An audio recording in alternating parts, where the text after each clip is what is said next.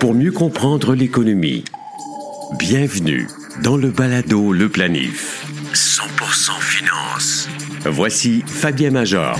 Merci d'être si nombreux à notre rendez-vous hebdomadaire. C'est le podcast de choix pour mieux s'informer sur l'assurance, la retraite, la fiscalité, les aspects légaux des unions et des affaires, les placements, la succession et même la finance et le budget. Dans cette édition, Isabelle Junot retrace pour nous l'histoire des bourses les moins connues mais ô combien indispensables, les bourses de marchandises. Il est aussi question des cryptos, les actifs numériques dont le Bitcoin pourrait connaître une nouvelle poussée de croissance grâce à la Security Exchange Commission des États-Unis. Et notre invité est Danny Provo, actuaire, planificateur financier, analyste financier et auteur d'un nouveau livre qui connaîtra sans doute beaucoup de succès. As-tu réglé ça? vient de paraître aux éditions Saint-Jean et Danny explique de quoi il est question et quel sujet il touche. Le balado Le Planif est partenaire d'InfoBref, un nouveau média d'information destiné aux professionnels et aux gens d'affaires. InfoBref vous offre l'essentiel des nouvelles affaires, politiques et techno en 10 minutes par jour. Sous la forme de deux infolettres quotidiennes. Une le matin, l'autre à 16 heures. Elles sont gratuites. Essayez-les. Abonnez-vous à infobref.com.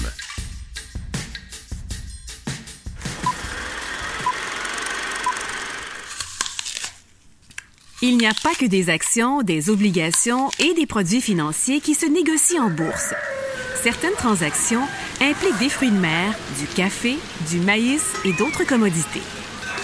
Ces bourses des denrées existent de façon informelle depuis le Moyen Âge en Europe. Les marchands revenant d'Asie se réunissent alors dans des places centrales pour offrir leurs importations. La formule moderne des bourses des denrées est une invention de la Chicago Board of Trade en 1851. Jusqu'alors, les fermiers du Midwest américain ont l'habitude de transporter leurs récoltes à Chicago pour les entreposer en attendant qu'elles soient expédiées sur la côte Est. Entre-temps, la valeur de leurs marchandises peut fluctuer au gré de la demande.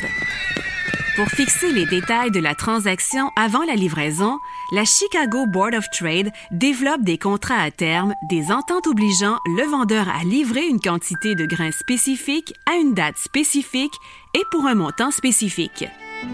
En retour de cet engagement, l'argent de la vente est versé d'avance. Avec le temps, ces contrats sont standardisés et forment les bases des bourses des denrées d'aujourd'hui, négociées entre producteurs, distributeurs et même des spéculateurs. On trouve des bourses similaires aux quatre coins du monde. La Chicago Board of Trade, CBOT, facilite toujours des transactions impliquant du blé, de l'avoine, du maïs, du soja, de l'huile de tournesol et du fertilisant. L'Ethiopian Commodity Exchange, ECX, est la première bourse des denrées d'Afrique où se négocie du café, du sésame, des haricots, du maïs et du blé. En Norvège, le Fish Pool est une bourse mandatée par le ministère des Finances pour l'achat et la vente de contrats à terme de saumon. Le Palado Le Planif. Actualité financière. Voici Fabien Major. Il y a une nouvelle qui a attiré mon attention dans les derniers jours, c'est celle voulant que le Bitcoin aurait des chances de monter, mais d'avoir une croissance vraiment explosive d'ici la fin de l'année 2021. Et pourquoi? C'est que selon euh, Tom Lee, qui est le fondateur de Fundstrat et euh, qui est, on dit euh, en anglais, un, crypto-enthousiaste, c'est bien dit, hein? il mentionne qu'il y a maintenant aux États-Unis, depuis en fait quelques heures, ProShare Trust, qui est un fonds qui investit dans les cryptos et qui veut s'exposer au Bitcoin. Et le fonds étant lancé maintenant, approuvé par les autorités de marché aux États-Unis, la Security Exchange Commission, et eh bien maintenant, il, il, y a une espèce, une espèce d'approbation, une approbation euh, tacite, on, le reconnaît, mais quand même, avec un fonds négocié en bourse américain, il pourrait y avoir une propagation de l'enthousiasme vers les cryptos et une certaine aussi caution euh, morale, si on peut dire, puisque puisque si les cryptos passent via le marché des fonds négociés en bourse, on va avoir euh, en fait une possibilité d'atteindre un public qui jusque-là n'a jamais investi dans les cryptos pour toutes sortes de raisons. Le fait aussi que ça peut paraître compliqué lorsqu'on utilise les fameux porte-monnaies numériques où on passe par des plateformes qui sont peu connues du grand public. Mais maintenant, les gens vont pouvoir utiliser leur plateforme de négociation directe en bourse pour investir et même des professionnels de la finance peuvent utiliser des fonds négociés en bourse qui contiennent des cryptos pour les insérer dans la partie hautement audacieuse d'un portefeuille de clients qui peut avoir une grande diversification. Alors donc, Tom Lee mentionne que euh, l'augmentation du Bitcoin d'ici la fin 2021 pourrait atteindre quelque chose comme 170% Il va aussi loin que de prétendre que, euh, en faisant une petite analyse et surtout la demande pour les ETF, les fonds négociés en bourse qui sont exposés aux crypto-monnaies, eh bien, l'engouement pourrait se propager et, voir surgir quand même des sommes, des entrées d'argent époustouflantes. Eh bien, au Canada, on est précurseur là-dessus. On n'est pas seulement précurseur dans les fonds négociés en bourse euh, indiciels, parce que vous savez que c'est né ici au Canada avant d'avoir une certaine popularité aux États-Unis. D'ailleurs, dans les années 90, c'était très connu. On l'a entendu récemment ici au balado Le Planif avec les tips qui étaient exposés justement aux indices canadiens, à l'indice des plus grandes valorisations canadiennes. Mais euh, au Canada, donc, on a lancé, euh, ça fait quand même quelques mois, des fonds négociés en bourse, que ce soit Purpose, euh, CI Galaxy et également Evolve, des fonds qui sont exposés, qui contiennent même des bitcoins qui sont entreposés, qui sont à froid, c'est-à-dire ben, les bitcoins ont été achetés et déposés dans une voûte sécurisée pour les fonds en question. Aux États-Unis, on ne procède pas tout à fait de la même façon. On va utiliser euh, des, des, options, des contrats à terme. En fait, on va y aller de façon indirecte. Mais il est possible que des stratégies comme BITO, B-I-T-O, qui est le fonds Bitcoin Strategy ETF, qui est euh, distribué par ProShares aux États-Unis, utilisent une exposition à des fonds négociés en bourse canadienne. On verra bien. Alors, je reviens à mon personnage, Tom Lee, qui est euh, ce crypto-enthousiaste qui voit le Bitcoin augmenter de façon vertigineuse et peut-être même atteindre les 170 000 dollars d'ici la fin de l'année. Lui se base sur le fait que les cryptos, l'adoption par le public n'est pas euh, tellement euh, importante encore. Il y a 1170 milliards de dollars investis en Bitcoin à travers le monde, mais l'univers des cryptos comparativement à l'or, à l'art, aux actions, aux obligations est relativement petit. On parle d'une représentation d'à peu près 1% des actifs liquides. Pensez-y un peu. Si l'univers des cryptos, c'est peut-être 2 euh, trillions qu'on dit en anglais, 2000 milliards. Dans le cas de l'or, on va parler de 9, 10 000 milliards.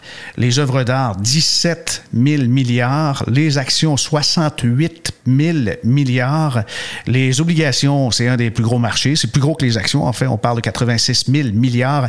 Et enfin, un des plus gros marchés au monde, c'est celui de l'immobilier. On s'en doute avec 230 000 milliards de dollars. Tom Lee est très enthousiaste donc à l'effet de propagation de la demande de Bitcoin avec la venue de nouveaux fonds négociés en bourse et il croit que euh, c'est très possible que la demande puisse maintenant atteindre les 50 millions de dollars par jour.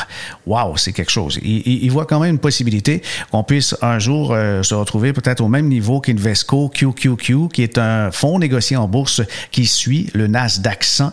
Celui-ci a 190 milliards en actifs euh, sous administration. Et autre exemple, euh, le Grayscale Bitcoin Trust, GBTC, ce sont les lettres qui l'identifient. Ben lui, euh, il est le plus gros au monde, le plus gros fonds crypto au monde. Il, il a 32 milliards en actifs sous administration. Planifiez mieux avec le balado Le Planif. Danny Provo est notre invité. Il est l'auteur d'un nouveau bouquin qui se trouve sur les tablettes de tous les bons libraires. Euh, les, moins bons euh, peuvent l'avoir aussi en passant. As-tu réglé ça? C'est le titre. S'occuper de ses affaires avant que le trouble commence. Bonjour, Danny. Bonjour Fabien. Hey Danny, euh, c'est quelque chose, c'est tout un bouquin. ma foi, combien de pages? 400, 430? 456. Eh là là, wow. Hey, bravo, bravo. Il y a plusieurs pages blanches aussi. Oui. pas beaucoup. J'ai pas vu. J'ai vu plutôt que c'était très, très, très garni comme ouvrage. Et avant de tomber dans le vif du sujet, parle-moi de toi un petit peu. Qu'est-ce que tu fais euh, comme, euh, comme travail principal? Ben, comme travail principal, je suis euh, directeur de l'optimisation fiscale dans une boîte qui s'appelle SFL Expertise. Alors là, on fait des dossiers, on fait des calculs. Essentiellement, c'est des calculs de projection financière avec euh, des, des, des, des, modules d'optimisation, de, d'intelligence artificielle. Et on arrive avec des, des réponses, des fois, à des questions euh, qui sortent des sentiers battus. Alors ça, c'est le mon, mon disons, ce qui prend le plus euh, clair de, de mon temps dans une semaine. J'écris aussi dans, dans, des publications comme le Journal des Affaires, le Journal Finance et Investissement. Euh, et je suis euh, associé dans des, cabinets de services financiers aussi, notamment en assurance collective. D'accord, mais j'ai vu que ta formation, euh, tu es actuaire, tu as aussi une formation de, CFA, analyste financier certifié, planificateur financier. D'ailleurs, j'ai assisté à un de tes cours à Drummondville il y a quelques années. Ben oui, ça c'était avec mon chapeau de fiscaliste. j'ai découvert aussi dans ton livre que tu as été couvreur. Ah oui, j'ai eu une, petite entreprise dans le domaine de la construction. On, a, on s'est promené pas mal. C'était pas mes études. Et, et, c'est pas tout. Tu es musicien aussi.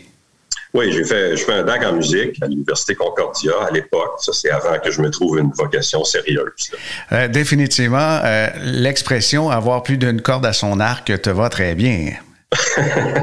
ou à sa guitare ou à sa harpe. Oui, oui. Euh, non, j'aime, je, suis curieux de nature. J'aime, un paquet d'affaires. Oui, et puis euh, je, remarque avec ton livre, as-tu réglé ça, un, sens de l'humour assez aiguisé. As-tu réglé ça? Euh, ça concerne les finances personnelles, bien sûr, mais c'est un angle tout à fait nouveau. J'aimerais que tu me le décrives et surtout ne pas oublier l'aspect des prénoms dans ton livre qui, moi, m'a fait tellement rigoler parce qu'il n'y a pas aucun prénom qu'on peut avoir un certain repère dans toutes tes histoires. Tu as bien raison. Écoute, euh, dans ce livre-là, je donne plusieurs exemples hein, comme, euh, pour euh, étayer mes, mes, propos. Et j'ai décidé de ne pas inventer quelques prénoms que ce soit. Alors, on peut aller sur le site prénomquebec.ca et vérifier, si on veut, chacun des prénoms qui est dans ce livre-là. Il y en a plus de 200. J'ai eu de l'aide un peu des, parents qui sont, euh, appelons-les des parents créatifs. Et euh, donc, ces prénoms-là m'ont euh, amené à, des fois, à trouver des idées de situations cocasses pour illustrer les propos de, illustrer les, des situations euh, que, qui peuvent être dramatiques, euh, mais ils sont toujours loufoques parce que chaque chapitre, il faut comprendre que chaque chapitre a la même structure. Et il y a une mise en situation, mise en situation qui est euh, rigolote, il faut, faut pas se, le cacher, et à l'intérieur desquels j'utilise des prénoms. Exemple, je sais pas moi, si on parle de de Believe euh, qui, euh, qui rencontre sa conseillère, euh, sa conseillère Arnac et qui se fait monter tout un bateau. Alors, il y a des situations comme ça, puis là, ben, il y a des conséquences. Donc, après la mise en situation, après ça, je donne des explications. quand on a assisté à quelque chose de dramatique dans la mise en situation, ben, j'explique pourquoi c'est dramatique ou simplement donner des notions théoriques aussi. Euh, alors, la deuxième partie de chacun des chapitres, c'est un peu plus de théorie. J'essaye de mettre de l'humour aussi là-dedans, pour que ce soit ennuyant. La troisième partie, elle est très courte. Le livre s'appelle As-tu réglé ça? La troisième partie dit Occupe-toi-en pas si tu veux, mais voici ce qui t'attend. Voici ce que tu risques en ne t'en occupant pas. Et finalement, la dernière partie, qui est très courte aussi, c'est trois points. Comment régler ça? Alors, des conseils pratico-pratiques, un, deux, trois, dans chacun des chapitres.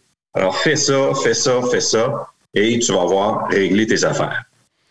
Ma première observation, euh, Danny, d'abord en lisant, euh, j'ai fait un certain effort pour retrouver, repérer ta structure. Là. Euh, que, veux-tu? C'est peut-être un certain défaut de ma part.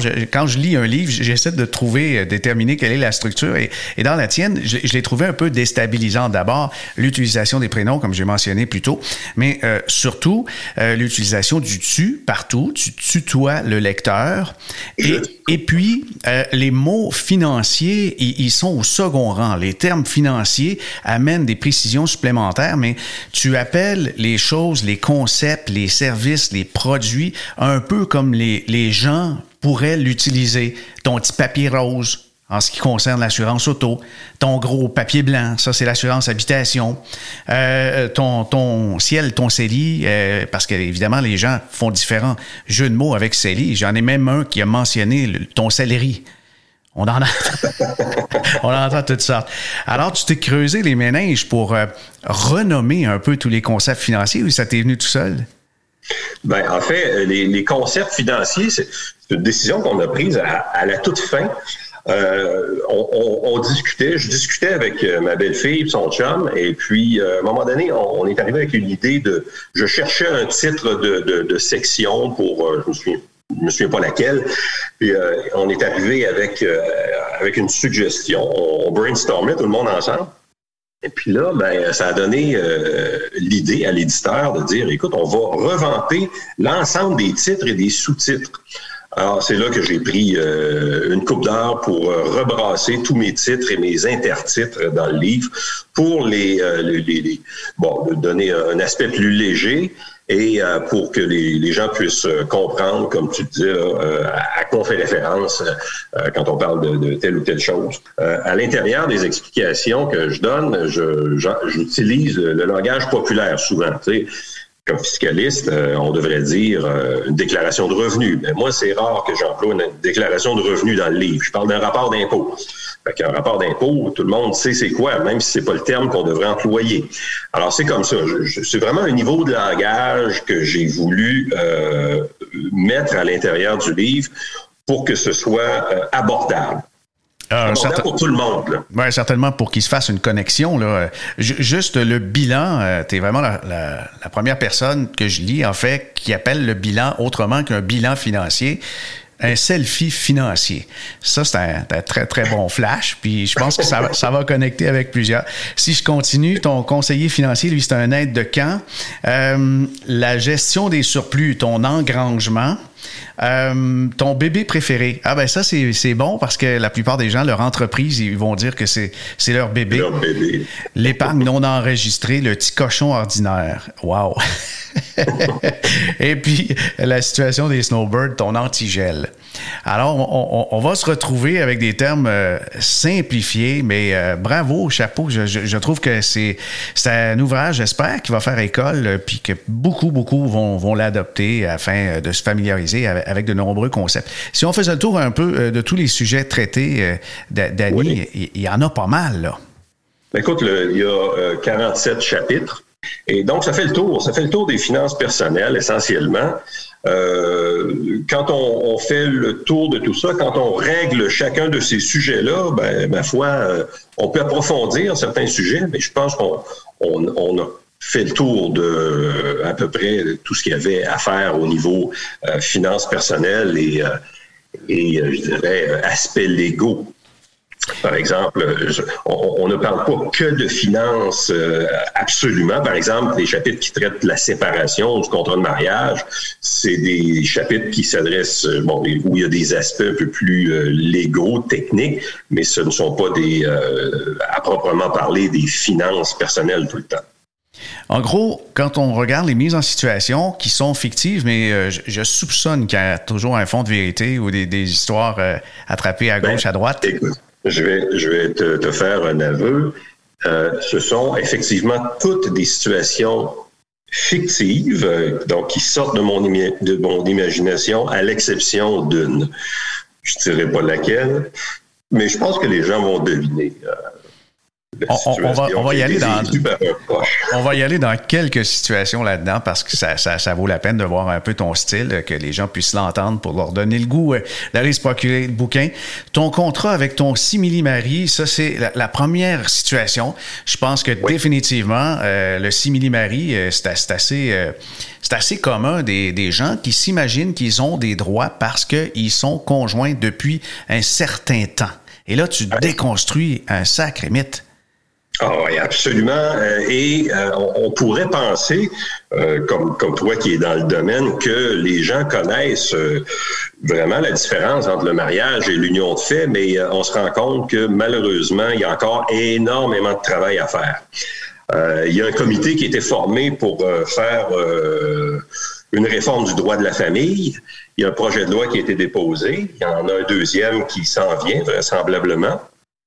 Et euh, lors de ce, de, de, bon, lorsque ce comité-là s'est réuni pour euh, faire un rapport, le rapport euh, Roi, eh ben, euh, ils ont demandé à, la Chambre des notaires une étude à l'effet que, bon, pour, pour, savoir si les gens voyaient une différence entre le mariage et l'union de fait.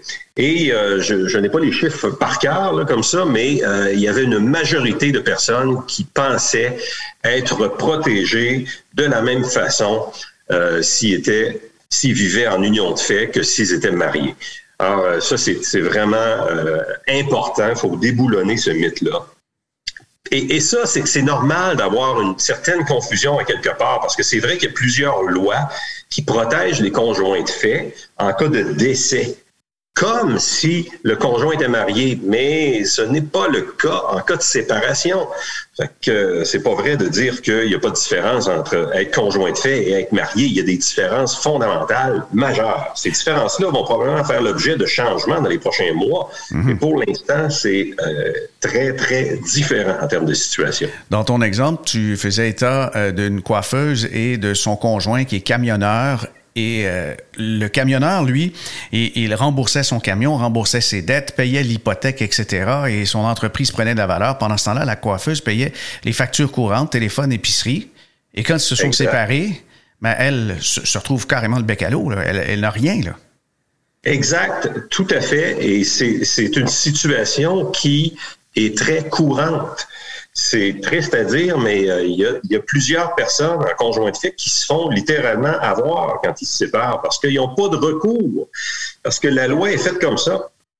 À moins euh, de, d'alléguer ce qu'on appelle un enrichissement injustifié, mais ça, c'est ça, demande euh, des, des, preuves. Il faut que le conjoint ait travaillé dans l'entreprise de l'autre, ce genre de truc-là. Mais à moins d'avoir une situation exceptionnelle, les conjoints qui payent l'épicerie, ils repartent avec rien, alors que l'autre qui payait sa maison, il repart avec sa maison. Alors, faut être copropriétaire de sa maison si on veut avoir une valeur euh, en cas de séparation quand on n'est pas marié. Mm-hmm. Alors ça, c'est fondamental et il faut que les gens comprennent ça absolument. Et le conseil que je donne, c'est faites-vous un contrat, une entente de vie commune. C'est l'équivalent d'un contrat de mariage pour les gens non mariés. Et il faut que, il faut se protéger. Les gens ont l'impression, peut-être par superstition, que c'est, c'est, pas nécessaire, ça va bien dans le couple. Eh, bien oui, c'est ça. Puis euh, c'est comme en affaires, hein? Il faut régler ses affaires quand ça va bien, justement, parce que quand le trouble commence, ben là, il est trop tard. C'est pas le temps de faire signer des papiers quand les assiettes commencent à rouler sur le mur.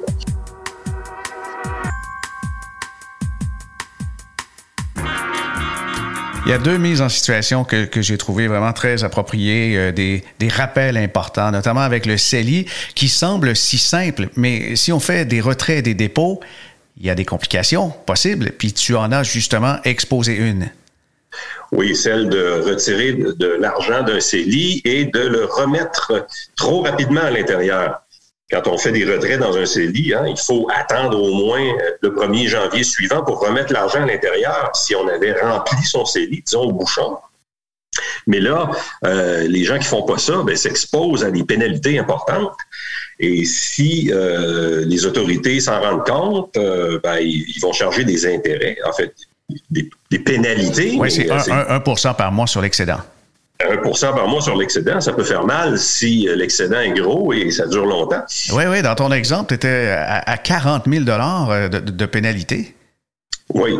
Oui, parce que les gens n'étaient pas euh, occupés, puis ils avaient laissé les choses aller. Puis le Revenu Canada, c'est pas eux autres qui vont nécessairement courir après le contribuable pour les, avertir qu'ils sont en, en, faute.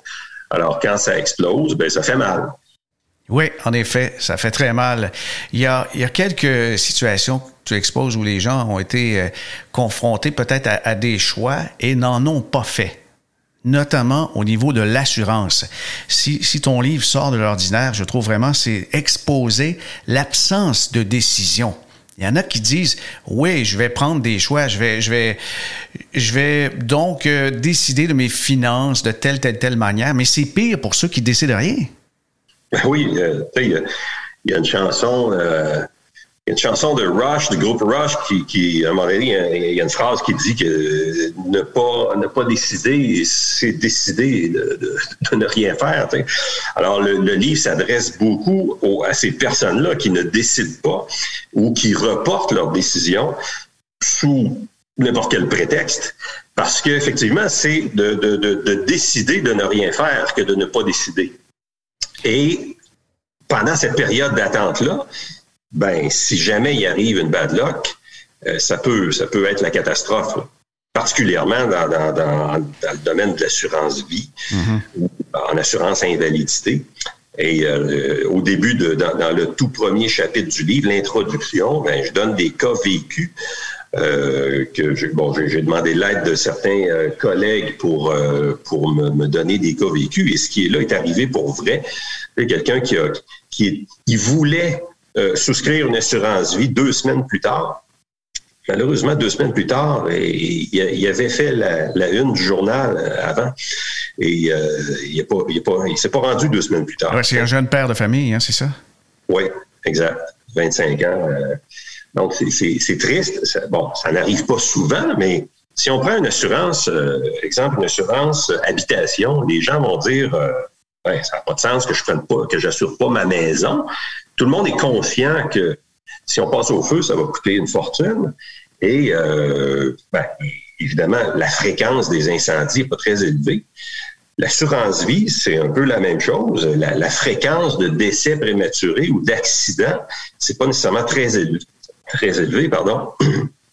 Mais euh, si on n'est pas assuré, ben, on, peut, euh, on peut faire face à une situation très problématique les gens connaissent de plus en plus l'importance de l'assurance vie, mais il y a d'autres types d'assurance où les gens sont moins, avec, les, avec, lesquels les, gens sont moins familiers.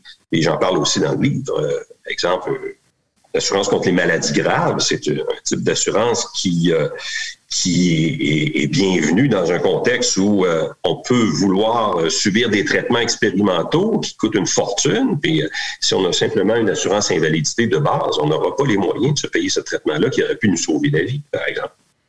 Oui, en effet. Alors là-dessus, euh, chapeau justement pour mettre en lumière les assurances dont on n'a pas l'habitude d'entendre parler ou d'analyser dans le grand public, assurance maladie grave, assurance en cas d'invalidité. Euh, il y en a qui en ont au travail, mais ils ont changé de boulot et euh, ont tout simplement négligé de s'occuper de cet aspect-là quand ils ont négocié les, les conditions du nouvel emploi. Puis c'est drôlement important quand on a un congé forcé. Absolument, absolument. il y en a plusieurs qui l'ont vécu avec la COVID, euh, particulièrement au début, là, qui ont perdu leur emploi. Ils se sont retrouvés, là. évidemment, toutes les assurances collectives dans un contexte comme ça, euh, ben, pas, nécessairement toutes, mais euh, souvent, quand on quitte son emploi, on n'a plus d'assurance un chapitre qui m'a vraiment fait rigoler, Danny, c'est ton exemple du petit cochon ordinaire que je mentionnais tantôt. Là. C'est l'adepte du tantrisme qui, euh, lui, euh, jouit de la vie, euh, mais de plusieurs aspects de la vie. Et puis, il, jouit aussi d'une certaine sérénité boursière. En plus d'être très philosophe et, jouissif de ce qui l'entoure, eh bien, il, il par la pensée magique, il, a pris une direction, c'est-à-dire qu'il gère lui-même ses capitaux. Il a eu beaucoup de succès avec les cryptos. Et puis, à un moment donné, il y a quelqu'un qui a sonné à la porte. Je te laisse continuer. ben, c'est quelqu'un de. Euh, je, fais une petite référence au, dîner de con là-dedans. Euh, oui, oui. C'est quelqu'un qui travaille euh, à l'Agence du revenu du Canada, qui, qui qui va le visiter et qui, euh, en fait, et, qui lui demande de s'expliquer qu'est-ce qu'il a fait dans son compte, parce que quand on parle de petit cochon ordinaire, ça veut dire son épargne qui n'est pas à l'intérieur de REER ou de CELI ou de régime de retraite. L'épargne non enregistrée. Le gars s'appelle King, il faut le préciser, hein, c'est son prénom, King. King, oui, c'est ça. Alors King se sent vraiment King parce qu'il a réussi euh, il a réussi à, tirer son épingle du jeu jusqu'à un certain point dans euh, la gestion de son portefeuille et il est tout fier de, de, montrer à, à, l'agente qu'il fait euh, plusieurs transactions par jour, qu'il réussit à faire des gains plus que des pertes. Et là, bon, son portefeuille croît à une certaine vitesse, ce qui va faire en sorte qu'il va pouvoir prendre une pré-retraite qu'il considère bien méritée et qui va pouvoir s'adonner plus à son, à son plaisir, euh, disons, autre que financier. Et tu mentionnes aussi qu'il consacre plusieurs heures par jour, 5-6 heures par jour. Oui, c'est ça. Euh, donc, c'est vraiment son activité principale. Là, je parle pas de son du tantrisme, je parle de la gestion de son portefeuille. Et, euh, et là, ben, euh, l'agente de Revenu Canada n'attendait que cette démonstration-là pour l'imposer sur un revenu d'entreprise. Parce que c'était, c'est vraiment considéré comme un revenu d'entreprise quand on fait trop de transactions dans un compte non enregistré. Euh, et donc là, tout ce qu'on pensait être du gain en capital, ce qui est souvent le, le revenu généré par euh, des transactions boursières, euh, ben, ce, ce n'est pas du revenu, de, ce n'est pas du gain en capital, mais c'est un revenu d'entreprise euh, imposé à 100 au lieu d'être seulement à 50 alors là, euh, il arrive avec une grosse facture fiscale. Il est obligé de retarder sa retraite à cause ben de oui, ça. 350 000 la facture dans, dans, ton exemple. Il y a de quoi tomber des nues, même s'il n'était pas habillé très souvent, ton personnage? non, mais il, pouvait faire ça habillé aussi. Mais Je vois que tu as bien lu. Hein. Euh, oui, c'est ça. 350 000, évidemment, là, euh, ce serait un cas euh, un peu extrême. Je ne dis pas que tout le monde s'expose à des, des, pénalités de cette nature, mais c'est pas impossible. Mais c'est vrai qu'avec la COVID, on a vu euh, vraiment une augmentation euh, vraiment très, très, très importante du nombre d'ouvertures de, de, comptes de courtage où les gens s'improvisent euh, spécialistes de l'investissement. Mais tu as mentionné aussi la chance à quelques reprises dans ton ouvrage comme étant un, un facteur qui est sous-estimé par les petits investisseurs. Oui, absolument. historiquement, là, on je ne sais pas si les statistiques sont encore bonnes, mais euh, il y a un certain temps, on disait qu'il y avait 3% des gens qui faisaient de l'argent à la bourse. Alors, 97% des gens, euh, sans se planter toujours, euh, ne font pas nécessairement fortune à la bourse. Et parmi les 3% qui, ont du succès, ben, il y, a, une portion de, chance. Hein. C'est sûr que si quelqu'un fait une transaction sur un titre où il est un insider, euh, c'est il faut que, il faut que ce soit déclaré. Puis là, il y a, a peut-être moins de chances. Mais les gens qui, euh, qui, qui, se mettent sur des forums de discussion, puis tel titre va monter, puis ben là, ça devient euh, peut-être l'aspect chance prend une plus grande part de, de, dans, dans le, la réussite de, de, de ces investisseurs-là. Ça vient modifier les perceptions aussi par rapport à des rendements attendus tu as un chapitre sur les projections et faire des projections avec des 12, 15, 16% ça, des fois, on entend des gens qui disent euh, à ce rythme-là, je vais pouvoir arrêter de travailler à 41 ans, mais euh, le facteur chance est oublié. Mais euh, faire des projections, comment on fait ça? Ben, faire des projections, moi, j'utilise les normes de l'Institut québécois de planification financière et ces normes-là sont construites à partir de, d'études euh, du régime de rente du Québec, euh, de l'Institut canadien des actuaires. Euh, donc, il y a beaucoup de monde qui font des projections. Et l'Institut québécois de planification financière, l'IQPF, ben, brasse tous ces chiffres-là et nous donne des recommandations de projections pour le futur dans, dans, dans toutes les grandes classes d'actifs. Ça, ça veut dire que si on fait des projections qui sont au-dessus de ces, euh, de, ces recommandations-là, ben, on s'expose. On s'expose à, des poursuites parce que euh, si quelqu'un prend une décision de prendre sa retraite, euh, le portrait est très beau, mais basé sur des taux de rendement qui sont anormalement élevés. Ben, cette personne-là euh, va pouvoir dire qu'elle a été mal avisée, mal conseillée et euh, va avoir des recours contre le conseiller. Oui. Donc, euh, on doit avoir le pied sur le break dans les, dans les hypothèses de rendement qu'on utilise pour euh, faire des projections. Évidemment, ça ne veut pas dire que c'est un objectif. Quand on utilise, exemple, 4% de rendement par année pour un portefeuille équilibré, ça ne veut pas dire qu'on a l'objectif. Hein? Toi, si tes clients ne réalisaient que 4% par année, année après année, euh, tu, ça, irait pas bien nécessairement.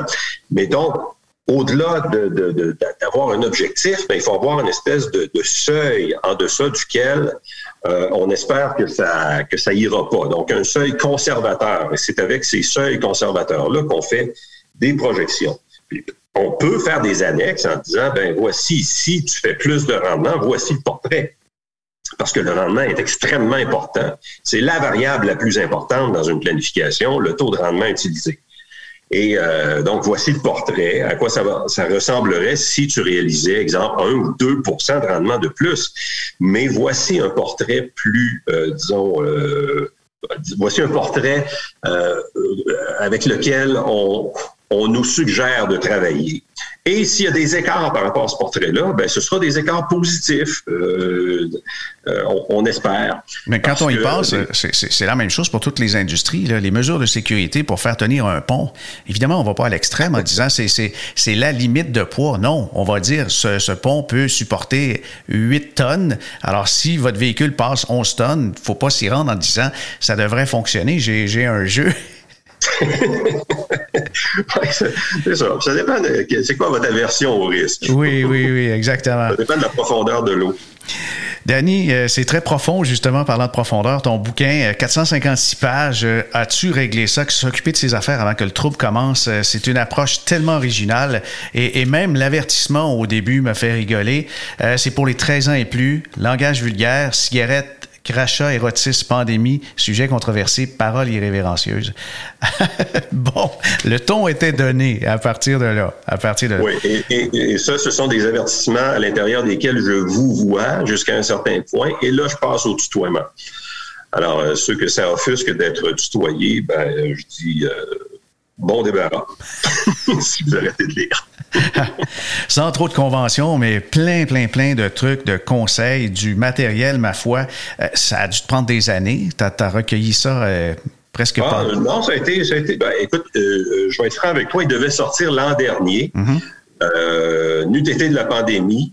c'est sûr que la pandémie a le dos large, là, mais donc, ça n'a pas été si... Euh, oui, j'ai consacré euh, plusieurs heures à l'écriture de ce livre-là, mais euh, ça n'a pas pris plusieurs années. parce que, bon, ce n'est pas mon travail principal. que je faisais ça par temps perdu. À un j'ai donné quelques bourrées, comme on dit, mais ça a pris...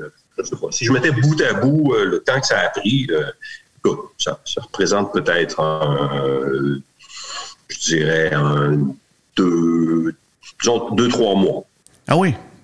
Oh là là, mais tu es très, très, très productif. Le premier, je l'avais écrit, j'en avais le premier en 2005, je, l'avais écrit en deux semaines. 80 mm-hmm. du, du, bouquin avait été écrit en deux semaines, et puis mon éditeur m'avait fait rajouter un exemple par la suite. Mais euh, donc, c'est ça, c'est que quand je pars, ça, ça, roule assez bien. Euh, c'est ça, souvent, ben, en écrivant dans des, exemple, au, journal, des, chroniques. Des fois, il faut que, faut que je donne ma chronique le soir et euh, il est 4 heures moins quart et je ne sais même pas encore de quoi je vais parler. Fait que, il faut que j'écrive vite. Oui. Bravo encore une fois, euh, c'est un excellent bouquin et on recommande ça aux gens de quel âge? J'ai compris 13 ans et plus, mais est-ce que tu as un public cible? Ben, euh, écoute, non, honnêtement, je n'ai pas de public cible, mais c'est sûr que ça prend 13 ans euh, parce qu'il y, y a, un certain, euh, un certain langage qui, si on fait lire à, des enfants, ne serait pas très approprié. Par contre, euh, ça s'adresse à, tout le monde. J'ai une coupe de chapitres qui s'adresse à des personnes plus âgées parce qu'on on parle de rente publique, la sécurité de la vieillesse, le régime de rente du Québec. Euh, et il euh, n'y a pas de fil conducteur dans la. C'est ça que. Y a, en fait, il y en a un tout petit. C'est une espèce de chronologie qui pourrait être appliquée, mais euh, c'est l'idée là de, ces chapitres-là. Ce sont des chapitres courts, mais qui peuvent être lus indépendamment les uns des autres. Donc, on n'est pas obligé de lire de, de, la page 1 à la page 456 dans l'ordre.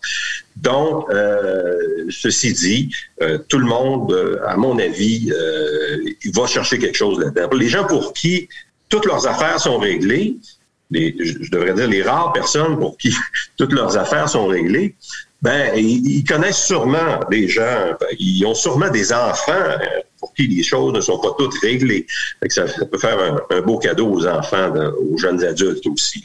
Ça donne bien, les fêtes s'en viennent.